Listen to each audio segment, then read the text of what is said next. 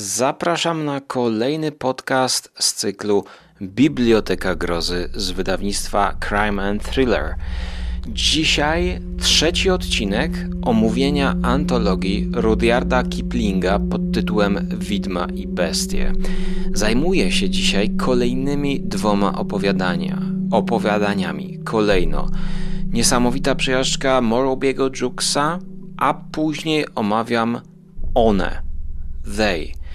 Ostrzegam, że na koniec w epilogu ponownie wracam do przejażdżki Morrowiego Jukesa, dlatego że w międzyczasie, kiedy nagrywałem ten podcast, odkryłem znakomitą stronę e, Kipling e, Society, e, która rzuciła trochę nowe światło dzięki interpretacji e, niejakiego Keszkara, Hindusa, który zinterpretował na swoją, e, na swoje przeczucie to i również te interpretacje na koniec w epilogu wrzucam.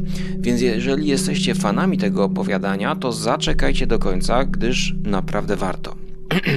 Zdaję sobie sprawę, że ten podcast dzisiejszy jest e, rozciągnięty. On był nagrywany w przeciągu dwóch dni i jeszcze jedna uwaga, gdyż w analizie opowiadania będę e, powoływał się na książeczkę, którego tytułu zapomniałem. I teraz sprawdzam e, i już mówię Wam na przyszłość, że chodzi o Małgorzatę Kondas i, i dokładnie opowiadanie pod tytułem Pensjonat na końcu drogi. Pensjonat na końcu drogi ukazał się w tomie Spór o czarownicę w cyklu Stało się jutro, wydanym przez naszą księgarnię.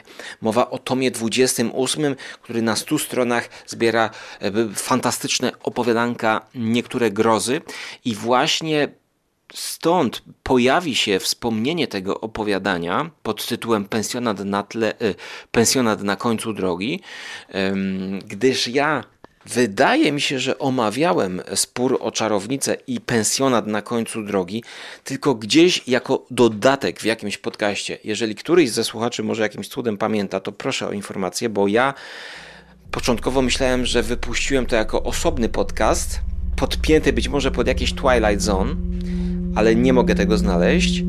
A tutaj właśnie to wszystko nam się pięknie łączy, gdyż pensjonat na końcu drogi opowiada o przejażdżce samochodem na szczyt góry, gdzie jest tajemniczy pensjonat. I mówię o tym dlatego, że te dwa odcinki i to opowiadanie nam się łączy motywem drogi. Na początku zaczynamy od przejażdżki Morobiego Juksa, gdzie jest motyw podróży na koniu i jest motyw wyruszenia z domu do dziwnego miejsca. Następnie mamy day, czyli przejażdżka samochodowa z 1904 roku, kiedy samochód był jeszcze nowinką, e, do tajemniczego domu, w którym dzieje się cała akcja opowiadania i, i wokół tego domu. I w poprzednim odcinku też mieliśmy widmową rikszę, czyli też kolejny motyw e, pojazdu. I właśnie stąd pojawia się spór o czarownicę i Małgorzata Kondas. Albo to nagrałem, albo jeszcze nie wypuściłem. E, jeżeli ktoś coś wie, to proszę w komentarzach o jakiś feedback. No i ja również dziękuję patronom za wsparcie, którzy lubią takie retro stare opowiadania. Jeszcze ostatnia uwaga w tak zwanym międzyczasie pomiędzy utworami przeszkadzać nam będzie utwór Emiliany Torrini e, z nowej świetnej płyty pod tytułem A Scene from a Movie, scena z filmu, e, którą ja e, poprzecinałem, poprze zniekształcałem, zremiksowałem w taki sposób, aby no, była rozciągnięta, mroczniejsza, bardziej zechowana, zrewerbowana, aby nie przypominała oryginału i była mroczna ale odwołuję, zachęcam do przesłuchania nowej płyty Emiliany Torini nagranej z Colorist Orchestra, bodajże jak oni się nazywają.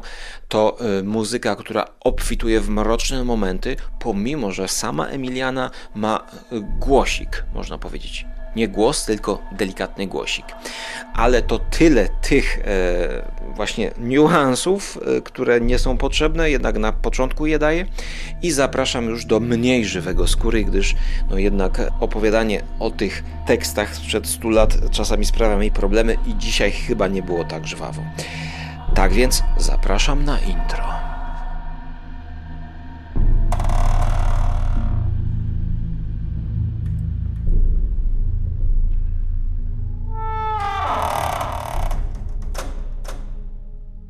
Nagrywanie kolejnej wstawki zaczynam po długiej przerwie od e, tego tomu.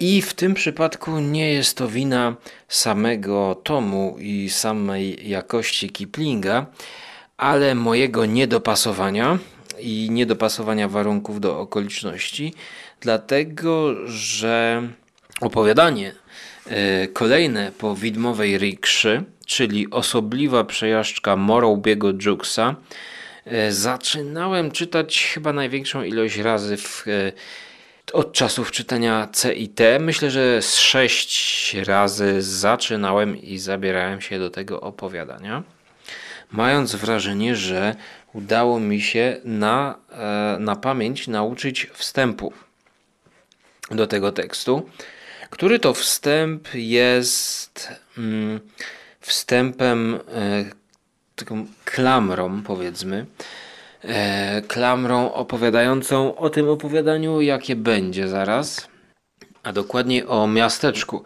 o którym będzie mowa, bo jest to mm, opowieść o specyficznej miejscowości.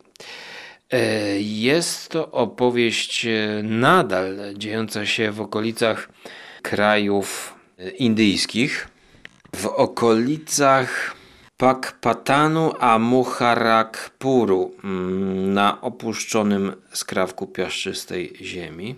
E, akcja dzieje się w grudniu 1884, kiedy to tytułowy bohater Morrowby Jukes zaczyna opowiadać.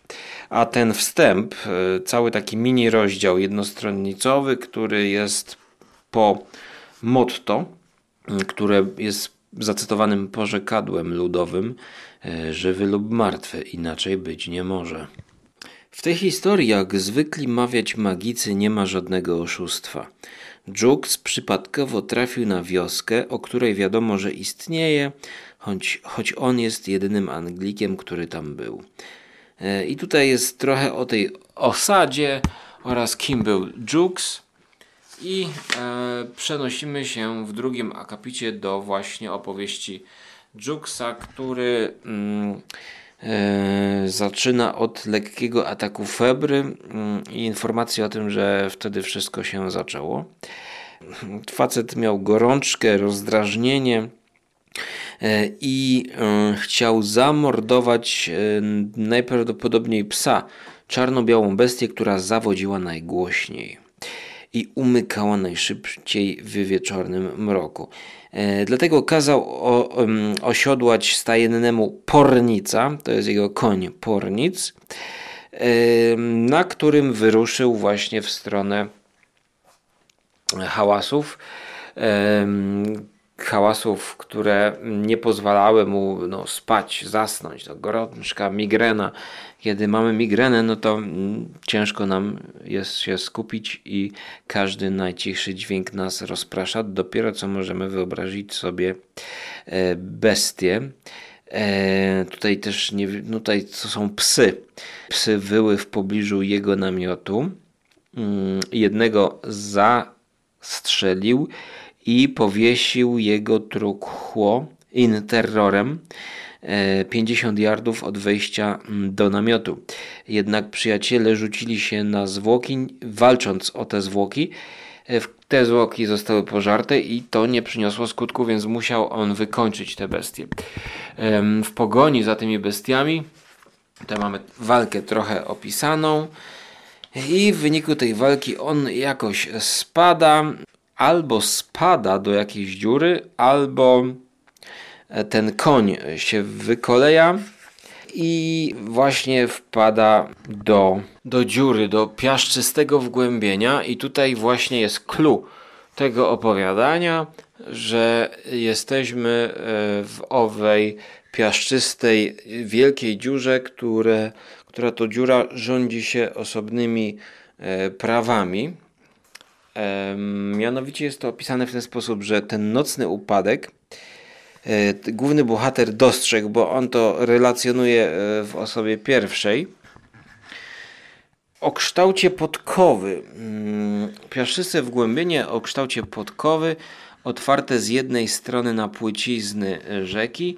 E, gorączka. Hmm, koń e, nie skaleczył się, mm, siodło e, najlepsze do gry w polo zsunęło mu się i zwisało pod brzuchem, narażając się. Hmm, wyobraźcie sobie zatem wspomniane wcześniej zagłębienie w piasku o kształcie podkowy, otoczone stromymi piaszczystymi wałami wysokości na 30 stóp. Zbocze musiało mieć około 65 stopni nachylenia. Wgłębienie zamykało się wyrównanym terenem długim na jakieś 50 yardów, a szerokim na 30. Studnia po środku. Wokół dna e, wiódł szereg 83 półkolistych, jajowatych, kwadratowych i wielobocznych otworów, szerokich na trzy stopy. Po zbadaniu okazało się, że każdy z otworów został starannie zabezpieczony od wewnątrz kawałkami drewna i bambusa, a z wylotów wystawały drewniane rynienki podobne do daszku dżokejskiej czapki. Nie było widać żadnego znaku życia w tych tunelach, lecz wszędzie unosił się mocno zatęchły smród gorszy niż wszystkie, które czułem dotychczas w odwiedzanych hinduskich wioskach. I teraz on próbuje się wydostać z tych dziwnych wydm, wydm tego terenu i tam od strony rzeki okazuje się, że jest jakaś łódź, yy, jakiś dym i że yy, strzelają stamtąd. Mm, czyli E, jest to sytuacja bez wyjścia. Nie wiem do końca, kto stamtąd strzelał.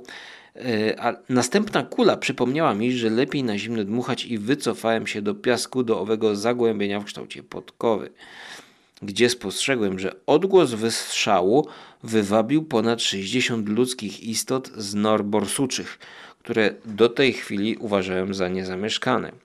Znalazłem się pośród tłumu gapiów ze 40 mężczyzn, 20 kobiet i jednego dziecka. Wszyscy skąpo odziani w tkaniny łososiowego koloru, budzące skojarzenia z hinduskimi żebrakami. Od pierwszej chwili sprawili na mnie wrażenie gromady jakichś odrażających fakirów. Brud i ochyda tego zgromadzenia były nie do opisania.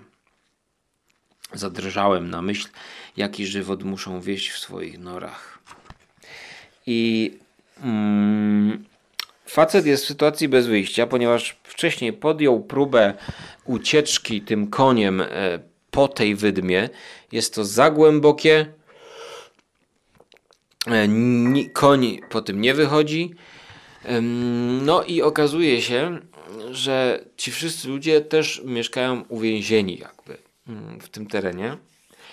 Mm, do końca podczas czytania opowieści nie zrozumiałem, kto strzela z tej łodzi, e, blokując mm, możliwość ucieczki w stronę w stronę czy może rzeki, czy może moczarami, takimi podmokłymi terenami. W każdym razie po no, pewnym, po, po, po tym jak poznaje główny bohater tych dziwnych ludzi, którzy tam mieszkają, tych takich tubelców, e, obdartusów też, jak tutaj nazywa autor. Pojawia się jakby przewodnik tego zgromadzenia, przewodnik tego, jak to nazwać, no właśnie to jest też zagadka w, te, w tej opowieści. Pojawia się człowiek zwany Gunga Das. E, którego główny bohater znał już 4 lata wcześniej jako członka kasty bramińskiej z dekanu. Marynarza kierował tamtejszym oddziałem Urzędu Telegraficznego i gdy się ostatnio z nim widziałem, był pogodnym, brzuchatym urzędnikiem państwowym o niezwykłej zdolności tworzenia kiepskich kalambrów po angielsku. Dziwactwo, które sprawiło, że pamiętałem go długo po tym, jak poszły w zapomnienie jego urzędnicze zasługi. Rzadko się zdarza, aby Hindus wymyślał angielskie kalambury. I ten Gunga Das jest jakimś takim przewodnikiem tych e, ludzi. Tam można powiedzieć, jest osobny kraj, osobne miasto. Oni rządzą się swoimi prawami. E, są pewne sugestie, że ci ludzie są martwi. E, a może oni są półżywi, półmartwi. Może oni właśnie dogorywają tam. Ciężko w ogóle w tych norach o jedzenie. Być może polują na jakieś krety. E, no tutaj koń będzie tym, który chyba, chyba zostanie zjedzony i będzie przyrządzona potrawa z tego konia dla głównego bohatera, no bo to jest, to jest mięso. I tutaj właściwie jest taka sugestia, mm, że ci ludzie, którzy tam mieszkają, to są trochę takimi właśnie żywymi trupami. E, a może oni są pomiędzy e, stanem życia a śmierci, ponieważ no, nie ma perspektyw na mm, dalszą egzystencję w takim miejscu. E, minusem jest to, że nie mamy opisanego genezy powstania takiego miejsca, tej, tej podkowy, z której nie ma wyjścia. Nie mamy za bardzo opisanego mm, wiarygodnie, wiarygodnie podkreślam, e, sposobu wyjścia, to znaczy prób ucieczki, bo e, główny bohater podejmuje próbę ucieczki tym koniem, ale jest zbyt stromo i zbyt wysoko. No jeżeli oni tam mają czas, siedzą, nic nie robią, to mnie dziwi, dlaczego oni z tego piasku po prostu nie budują i nie kopią takiego pomostu. Hmm. Przepraszam, no może nie, po, nie pomostu, mam na myśli taką po prostu taki trójkąt, tak, taki podest, ok, który by załagodził to, ym, to tę stromiznę no i mm, spowodował wyjście z tej podkowy. No, ja, tego, ja tego nie rozumiem. E, tym bardziej, że mm, pod koniec pojawia się pewien ratunek. E, ale teraz tak, mm, jeszcze w międzyczasie Gungadas będzie próbował zaatakować naszego głównego bohatera i główny bohater będzie też próbował uciec nie tylko przez te wydmy, ale też właśnie od strony morskiej.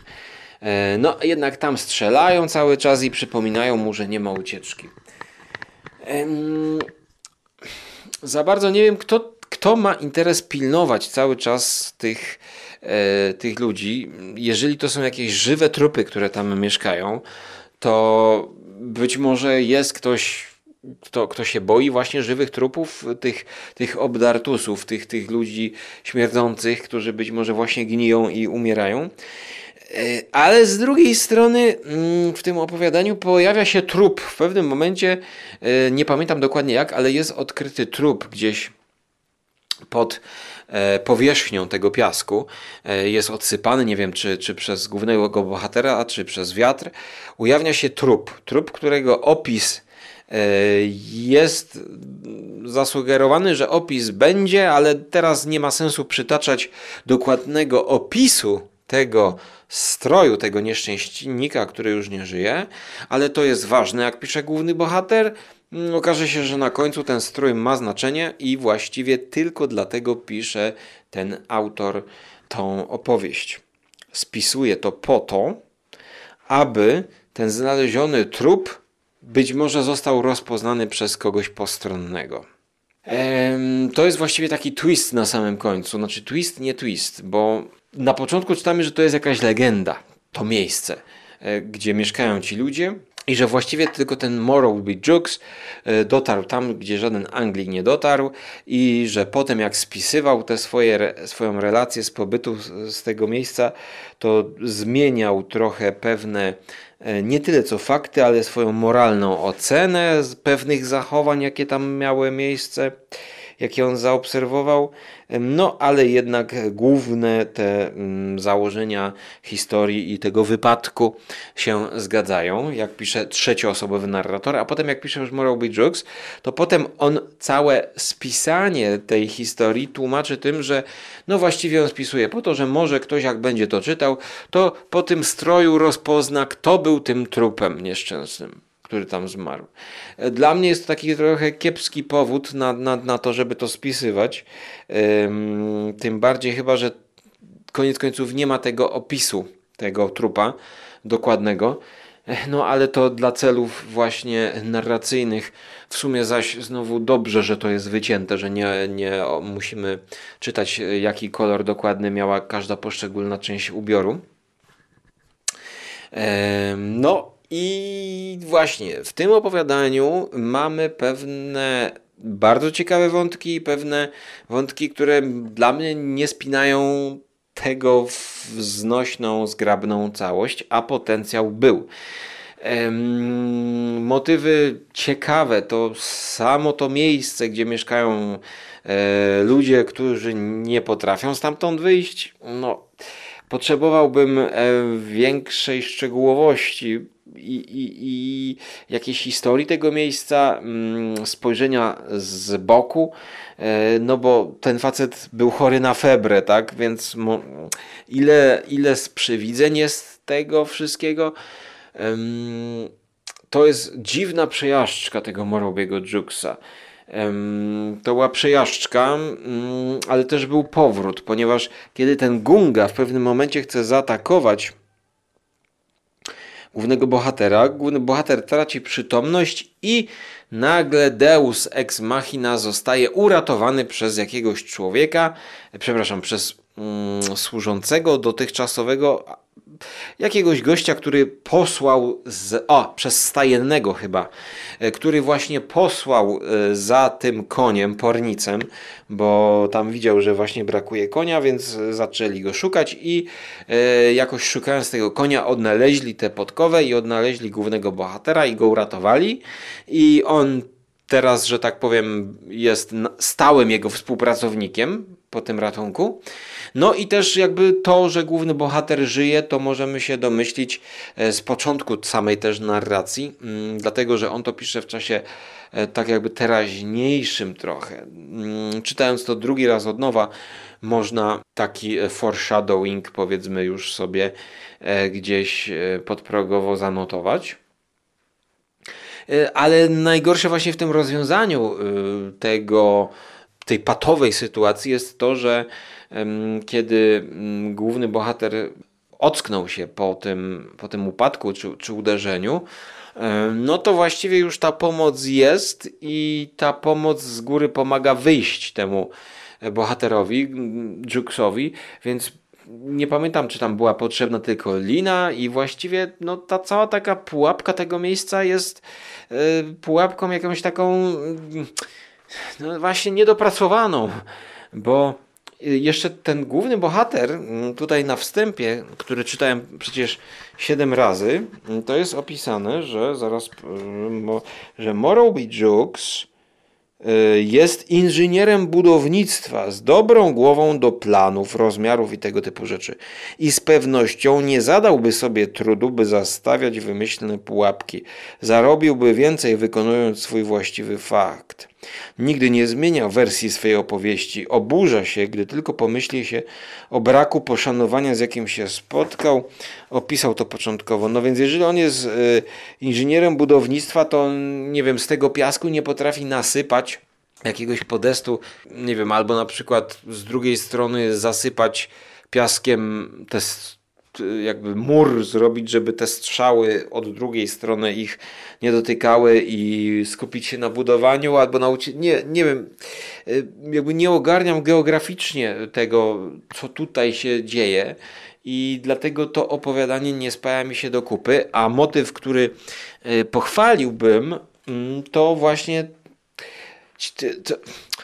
no, no, ambiwalentne mam odczucia co do tego opowiadania, bo pochwaliłbym e, tych wszystkich, e, ten, ten pomysł na ludzi mieszkających w norach e, borsuczych, e, którzy są, nawet tam sobie bambusem zastawili te dziury. Więc dlaczego oni w ogóle tam się znaleźli? Jeżeli to są zwykli ludzie, to mm, nikt nie chce ich uratować, a wystarczy przecież ta lina czy, czy pomocna dłoń, e, jak, tak samo jak został uratowany główny bohater i wyciągnięty z tego miejsca. E, to dlaczego ci ludzie tam są? Czy to są rzeczywiście żywe trupy? e, i oni wszyscy gniją i, i umierają? Czy to są może wszyscy ludzie, którzy są chorzy na febrę? Ale to też nie miałoby sensu, ponieważ on przypadkiem spadł, e, bo była noc i do tej dziury w sumie każdy może spaść, więc idąc możemy spaść do jakiegoś kanionu czy do przepaści, e, do dziury, no to to też nie ma sensu, że ta, bo to, to jest opisane jak jakaś taka społeczność, która tam mieszka, rządzi się swoimi prawami, je, ktoś, ten, ten gungad nimi rządzi.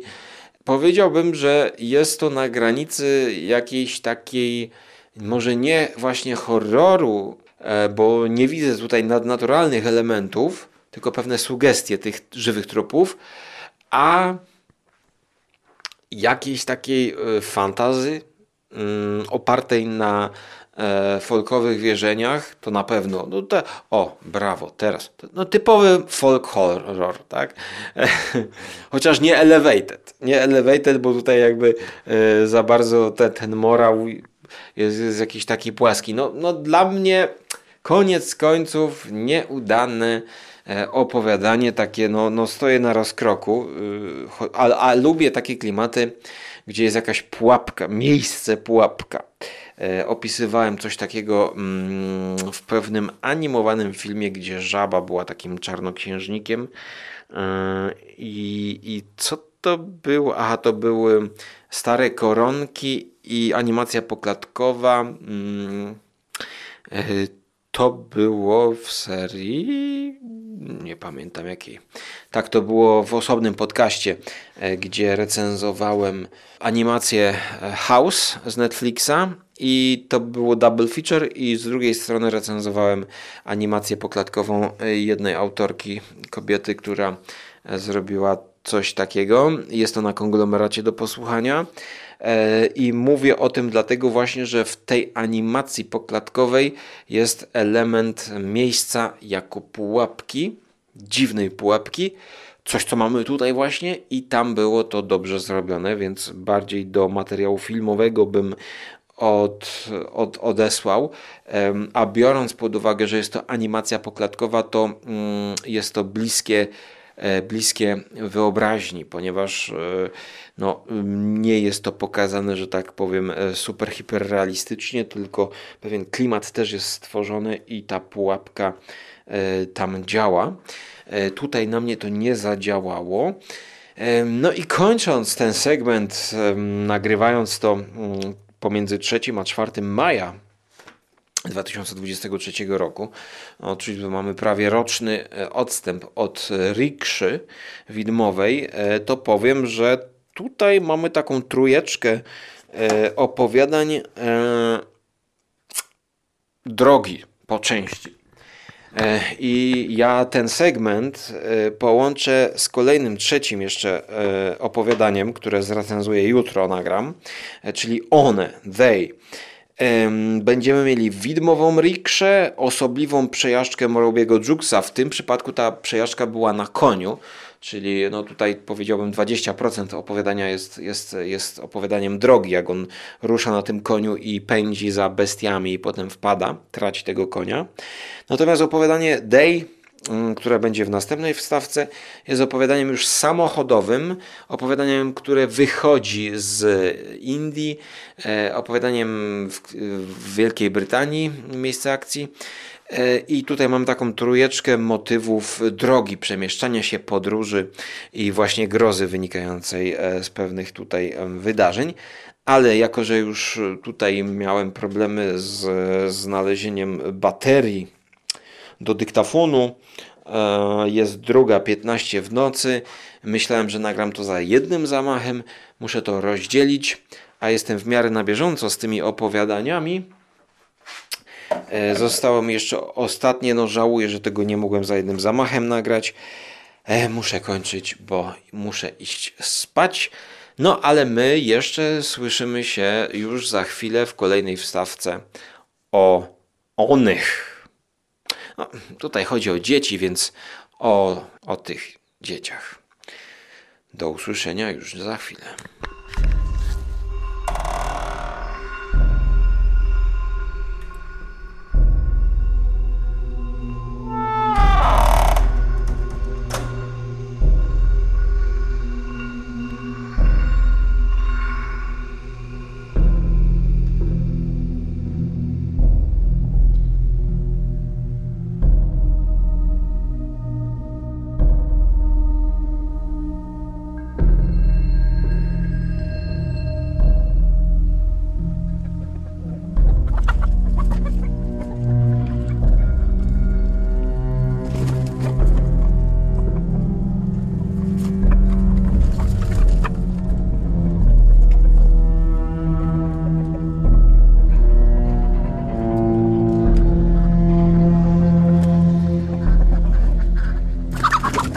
Spotkanie z przygodą Morobiego Juksa, które było napisane w 1885 roku i przeskakujemy do roku 1904, mm, kiedy to zostało opublikowane opowiadanie pod tytułem They.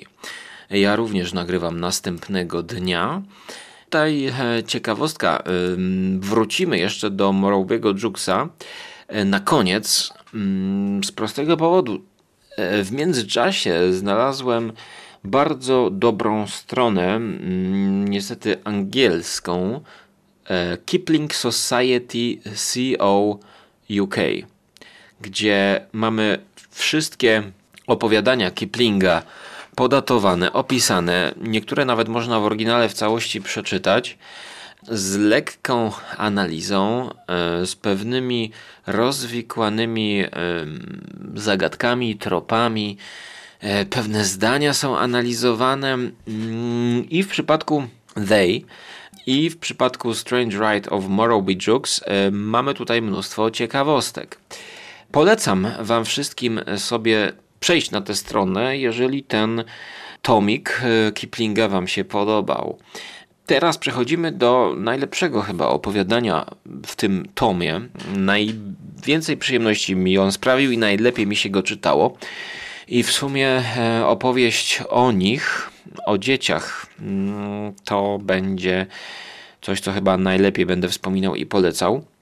Zaczynamy od no powiedziałbym, y, wszyscy miłośniki turning, turning of the Screw, wszyscy miłośnicy filmów o nawiedzonych domach um, przez dzieci, o duchach, będą zaskoczeni mile tym opowiadaniem. Tak jak mówiłem w poprzednim e, e, segmencie, Mamy tutaj opowieść drogi, mamy tutaj wyprawę samochodem opisaną z pierwszej e, osoby, z perspektywy pierwszej osoby, która kojarzy nam się z Kiplingiem. E, to opowiadanie ma wątki autobiograficzne. Mm, otóż e, sześcioletnia córka zmarła Kiplingowi jakieś 10 lat przed napisaniem tego opowiadania około przepraszam, w 1899 jego Josephine e, zmarła. Mm, zresztą Kipling też e, minął się ze śmiercią i też wyszedł z, z jakiejś ciężkiej choroby. I to opowiadanie jest trochę o Kiplingu. Główny bohater porusza się z samochodem po Wielkiej Brytanii, e, dokładnie w Sussex. Mm, mamy lato i gdzieś tak dwu, trzystronnicowy opis e, właściwie tej przejażdżki i tej całej krainy, bo jest to tak poetycko opisane, ta cała przyroda, wręcz mamy wrażenie niesamowitości e, tego obszaru. Możemy zachwycać się tym, tym opisem. Ja nie przypadam za opisami przyrody, ale tutaj mnie to ujęło. Cały czas przypominam z perspektywy e, samochodu. Jak czytam na tej stronie Kipling, to samochodem po Sussex również poruszał się e, Kipling. E, przypominam, że to jest 1904 rok, ale wynajmował jakiegoś szofera. Docieramy do pewnego takiego dworku i poznajemy kobietę, która jest niewidoma.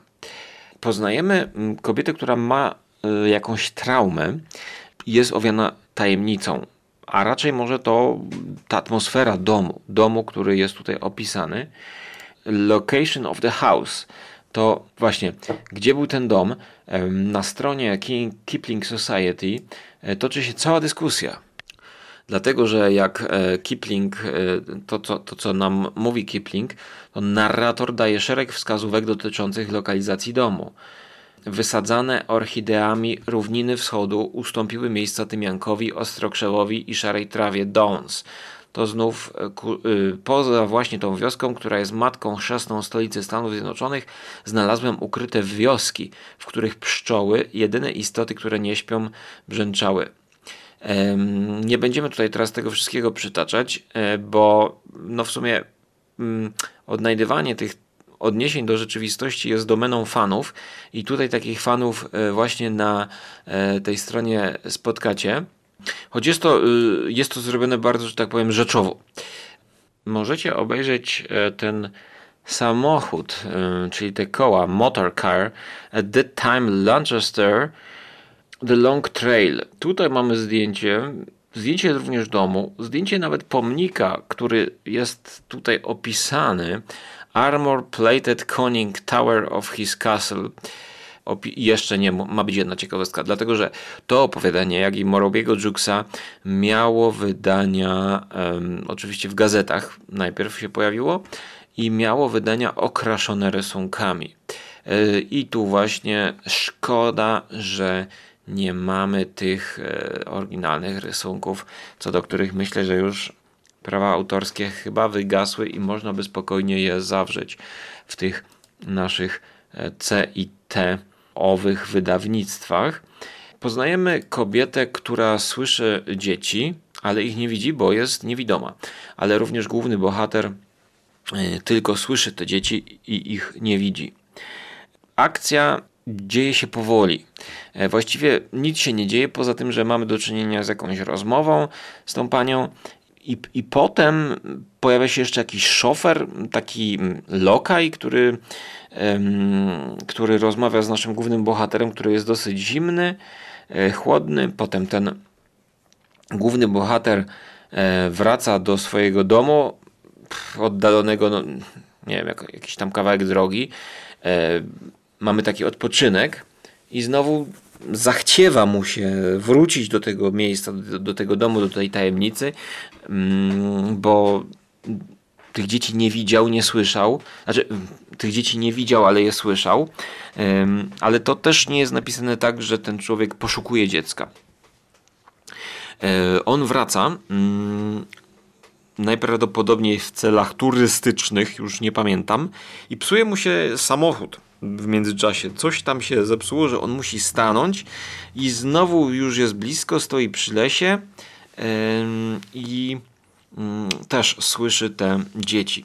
E, za każdym razem, kiedy my mamy e, rozmowy z naszą panią, to główny bohater, który jest narratorem, nie do końca doinformowanym, tak, z jego perspektywy poznajemy te wydarzenia,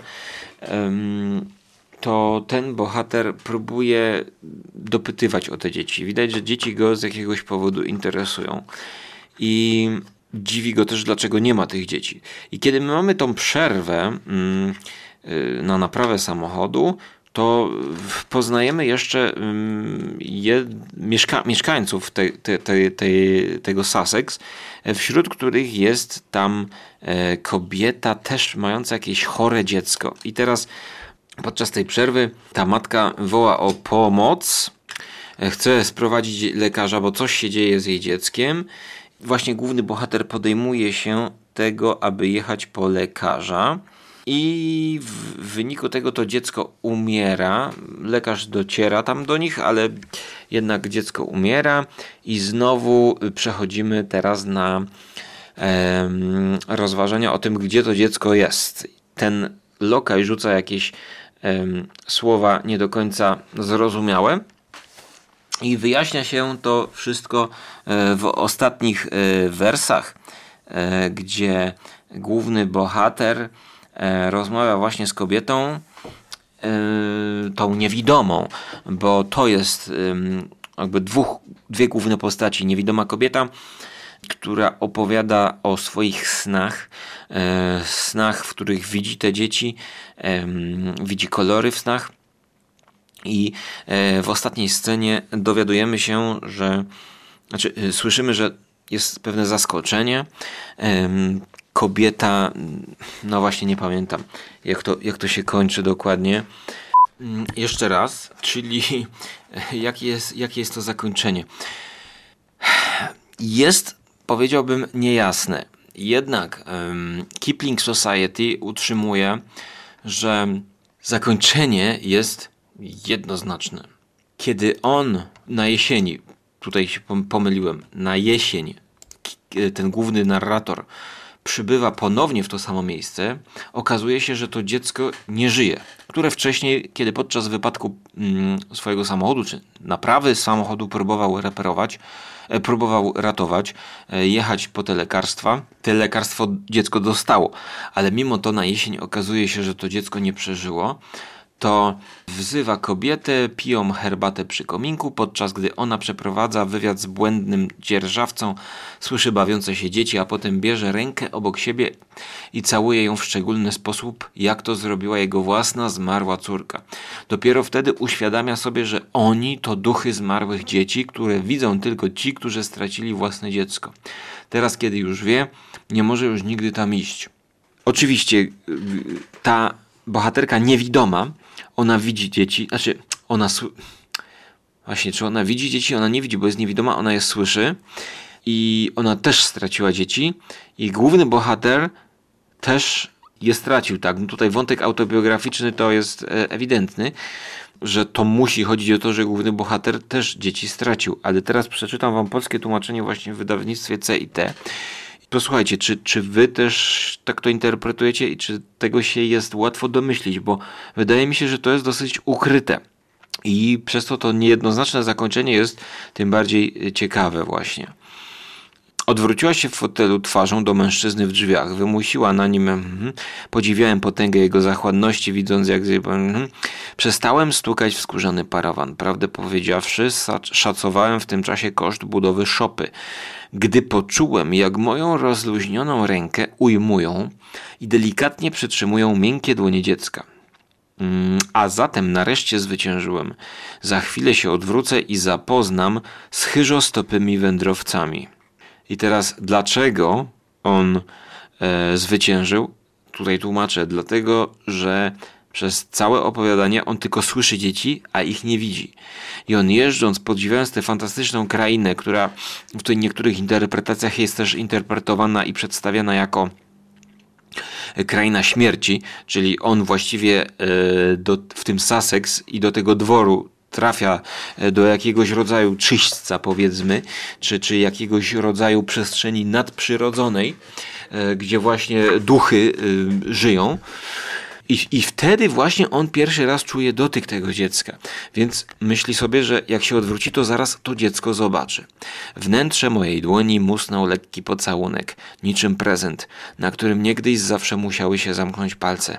Zupełnie jak tamten zabarwiony cieniem wyrzutu znak czekającego dziecka, nienawykłego do lekceważenia, nawet gdy dorośli byli bardzo zajęci część ustalonego dawno temu niememu kodu. I wtedy już wiedziałem, zupełnie jakbym wiedział to od pierwszego dnia, gdy spojrzałem z drugiej strony trawnika w wysokie okno. Usłyszałem odgłos zamykanych drzwi. Kobieta odwróciła się ku mnie i wyczułem, że ona też wie. Ile czasu później upłynęło, nie potrafię określić. Ocknąłem się, słysząc trzask zsuwającego się polana i podniosłem się odruchowo, by je poprawić. Teraz już pan rozumie. Szepnęła. Z pomiędzy gęsto zgromadzonych cieni. Tak, teraz rozumiem, dziękuję pani. Ja, ja tylko je słyszę. Wtuliła głowę w dłonie. Nie mam prawa, wie pan, żadnego prawa.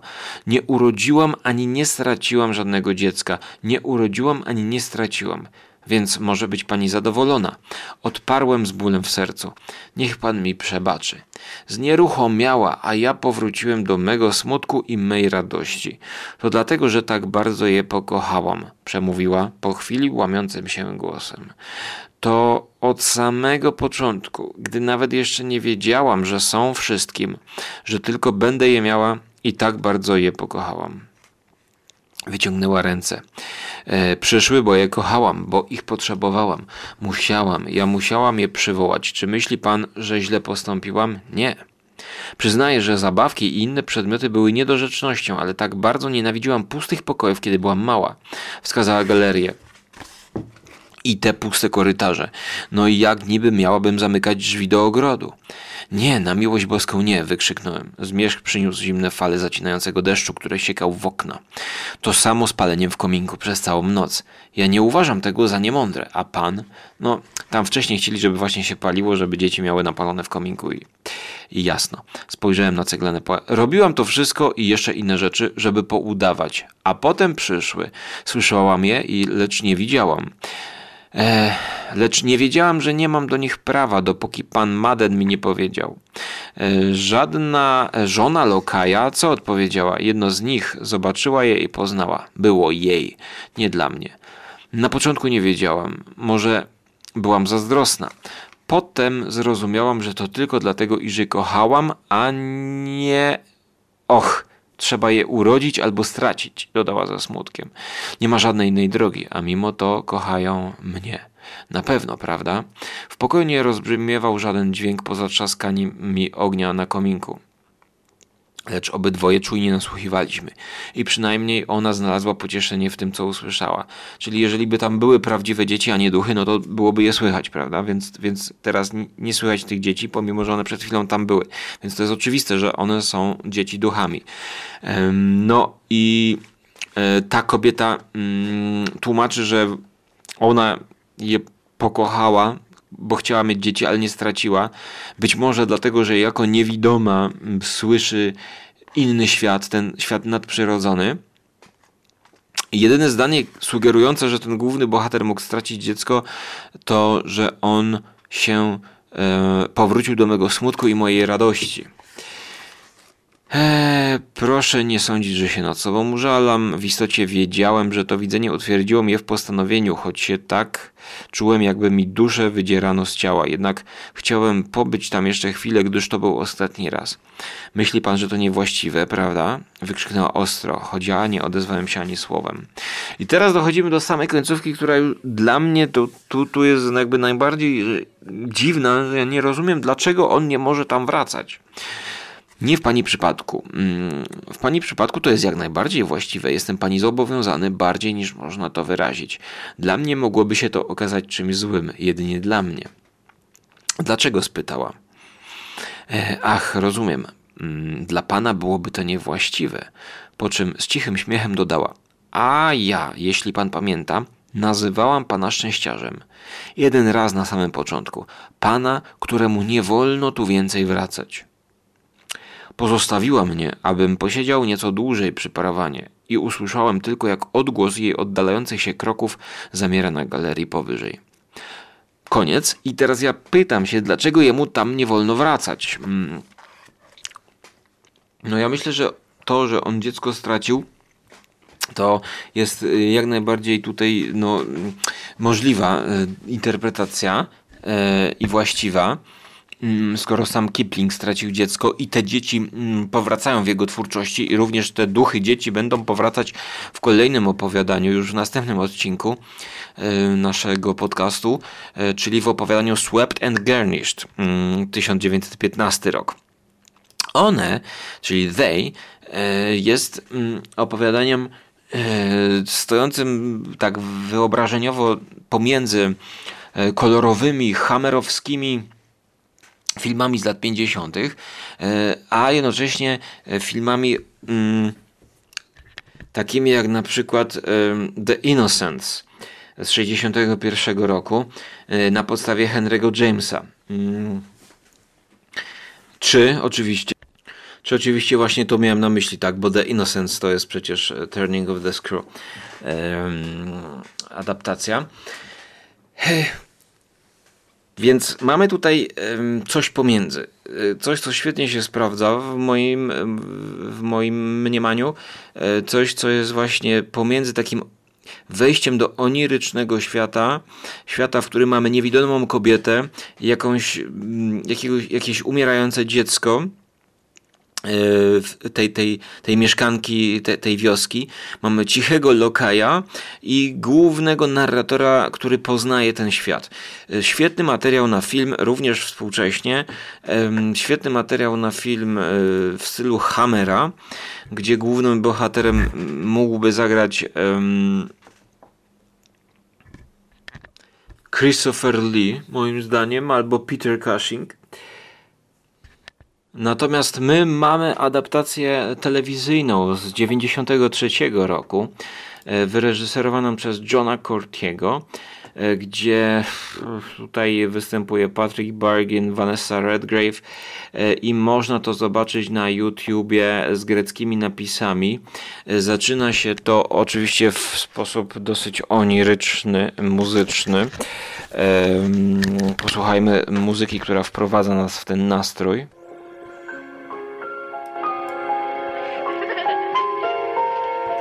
I widzimy dzieci bawiące się gdzieś w parku, huśtające na huśtawce.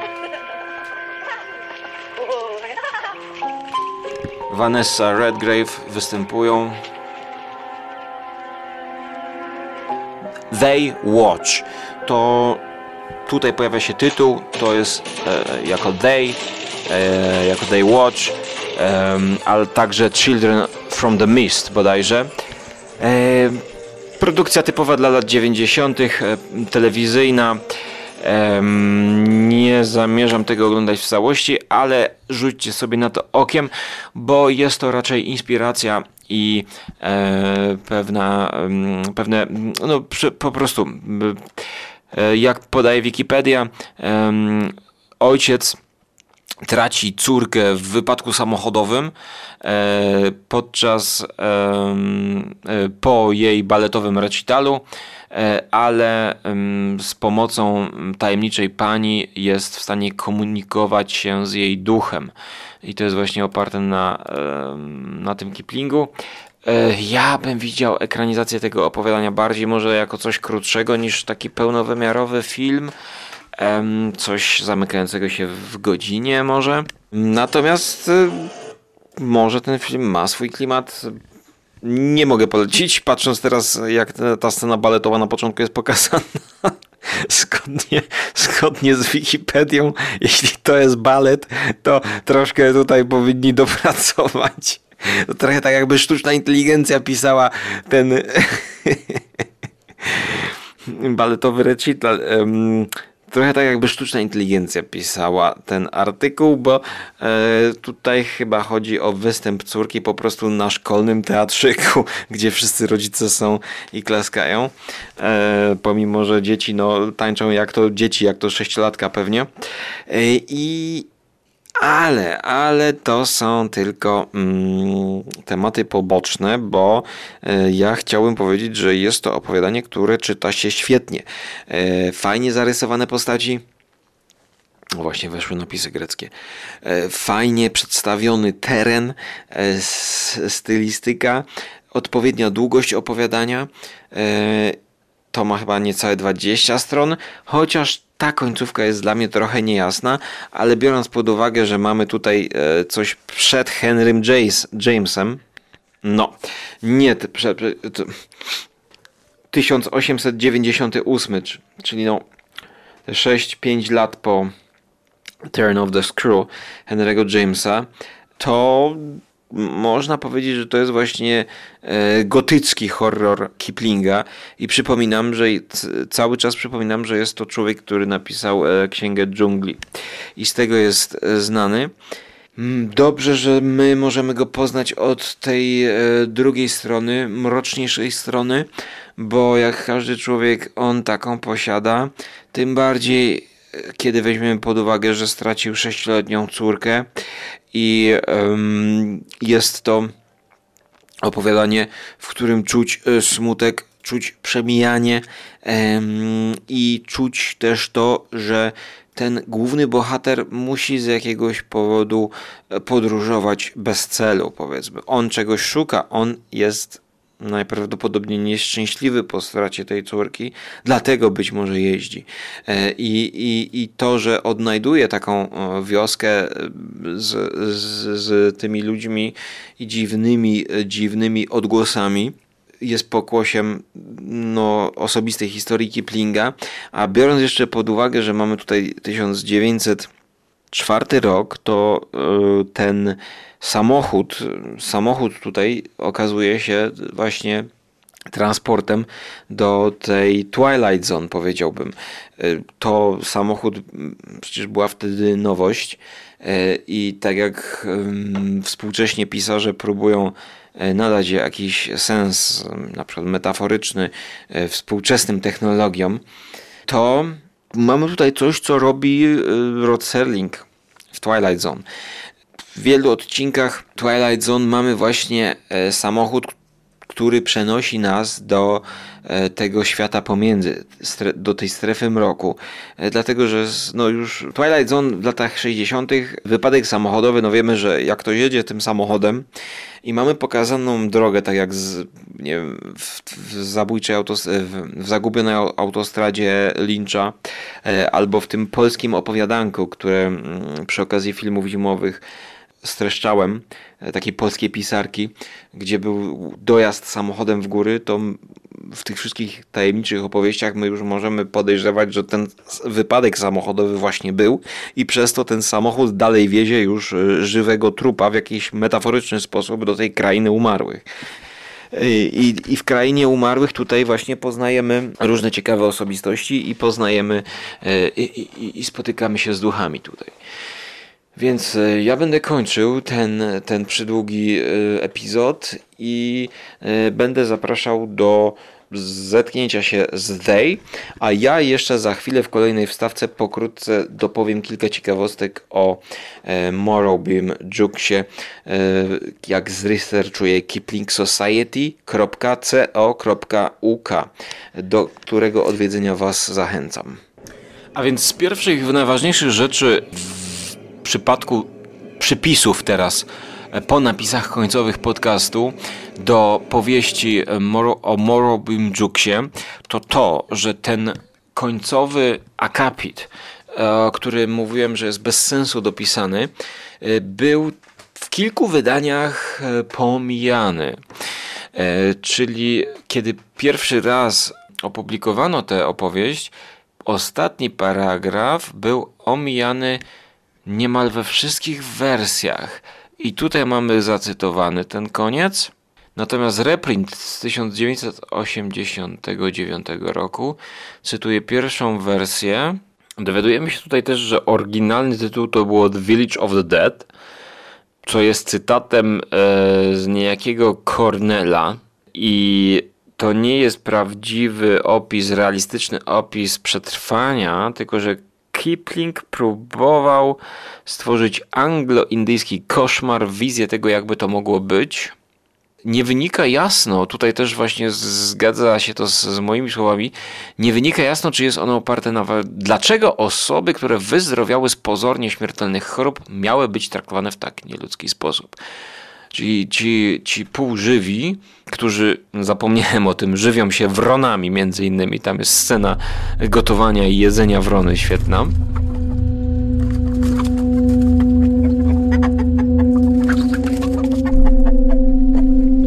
I wracając po mojej krótkiej przerwie do mm, e, epilogu, chciałbym teraz streścić to, co przeczytałem e, w kwestii przygód Morobiego Jukesa. E, otóż e, ciekawą historię, mm, ciekawe spostrzeżenie e, cytuje nam tutaj strona. Mamy przykłady dwóch krótkich analiz i mm, recenzji, gdzie jeden z autorów, Cornell, przywołuje tę historię Morobiego Jukesa do serca oskarżyciela i czarnego kota, nawet Edgara Allana Poe. Natomiast ciekawszy drugi cytat jest e, cytatem sporej analizy niejakiego Sharada Keskara. Sharad Keskar jest jakimś e, hinduskim pisarzem e, i zapewne głęboko analizuje Kiplinga z racji tego, że właśnie no Indie i Kipling to były jego zainteresowania. Natomiast e, skracając wam pokrótce, e, o czym jest ten e, Morrowby ta jego podróż i to dla mnie, i to dla mnie ma sens. E, tam 30 strona, trzecia, Pafrat uważa, że historia przypomina mm, fakty w sprawie Waldemara Poeg, mm, e, że ta historia przypomina fakty w sprawie Waldemara Poego, czyli e, In the Case of M. Waldemar, które można łatwo pomylić z prawdą. Wymienia to jako jedną z najlepszych powieści historii Kiplinga, e, przejażdżka Morobiego Jukesa. Nazywa tę historię dziełem geniuszu, prawi komplementy. Jeśli szukamy prawdy w tej historii, po prostu musimy to stwierdzić. Kipling pomylił fakty i je pomieszał ale to by ominęło punkt jego oddziaływania. Ta opowieść o halucynacyjnym piekle jest z pewnością wczesnym przykładem realizmu magicznego. Kipling opisuje objawy, które wynikają z udaru słonecznego lub, lub udaru cieplnego. Prawda tkwi w koszmarze, delirium, które osoby cierpiące na to złe samopoczucie w Indiach mogą tego doświadczać, zwłaszcza na misji e, w placówce mm, poza swoim krajem. E, bardzo wysoka gorączka atakuje mózg, mm, została złagodzona e, Scenariusz wiernego sługi, przyjście na ratunek, wściekłe psy, mm, Anglicy wchodzą na słońce. Senna scena może oznaczać, że podróż w rzeczywistości nie miała miejsca i że cierpiący obudził się po rekonwalescencji, aby zobaczyć, jak jego służący się nad nim pochyla. To, co robi e, Brahmin, czyli ten Gunga, e, jest nierealne, nieprawdopodobne, a zwłaszcza mm, kiedy jest Hindusem, e, złamanie rytuałów, które na zawsze przyklełyby jego zbawienie, on tego nie może zrobić, ale potem Bramin jest członkiem tajnego stowarzyszenia kapłańskiego, jest demiurgiem z racji uprzywilejowanego urodzenia. Hm. I tak słyszy się o dziwnych. Hmm, kiedy Kipling pisał tę historię, był młody, jak na wczesne sceny z życia z Indii, które widział jako dziecko w Bombaju. E, mogło mu się to wszystko pomieszać bez zrozumienia. Mm, pamiętam, że jako chłopiec w pewnej gorącej, bezsennej nocy byłem przerażony przez nieustanne dźwięki dzwonów i bębnów oraz moje własne mentalne wizje, dziwne rytuały. Pod atakiem udaru słonecznego taki stan umysłu mógłby stać się koszmarem. W Bombaju wrażliwe dziecko też może być nawiedzone e, przez kruki, wrony, jak sępy również. Kipling pisał o ofierze udaru słonecznego i puścił wodę, wodze fantazji. Dojrzałą wersję można znaleźć at the end of the passage e, in Life's Handicap, czyli podejrzewam to jest jakiś inny utwór Kiplinga. Wędrujący między ulicami Kipling cierpiący na bezsenność kontemplujący brzydotę mm, jest gotowy do stworzenia czegoś takiego jak e, poetycka opowieść Strange Ride of Marlby Jokes. Nie wiem za bardzo, czy mm, no, Kipling urodzony w 1865 roku, e, w 1905 czy był jakoś szczególnie młody, czy to może było pisane wcześniej, ale e, że tak powiem, streszczając wam ten bełkot, e, który jest gulowym tłumaczeniem wypowiedzi Hindusa po angielsku, brzmi to bardzo kanciasto, ale podsumowując, to by się trzymało kupy, słuchajcie, to opowiadanie. Skoro to opowiadanie nie trzyma się kupy, to właśnie ta początkowa febra i ten stan gorączki, jako wszystko, co jest jakimś majakiem, onirycznym tripem, no to to by nam się tutaj trzymało do kupy. Szczególnie ja nie wiem skąd te strzały się biorą, skąd bierze się ta postać ratująca i nagle go może wydostać z tego, e, z tego dołu. Więc po prostu może to wydostanie się z tego dołu jest po prostu końcem i zwalczeniem przez organizm tej febry. I to by miało sens. E,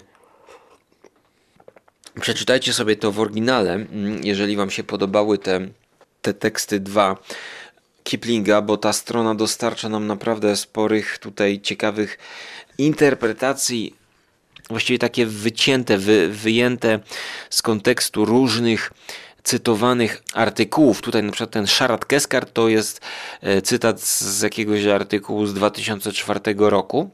Ja myślę, że to jest, że to jest jak najbardziej sensowne co tutaj ten szarat nam to opisuje, tym bardziej, że on właśnie być może ta choroba tego udaru słonecznego i jej efekty bardziej są znane e, w Indiach i, i, i to może jemu się właśnie rzuciło.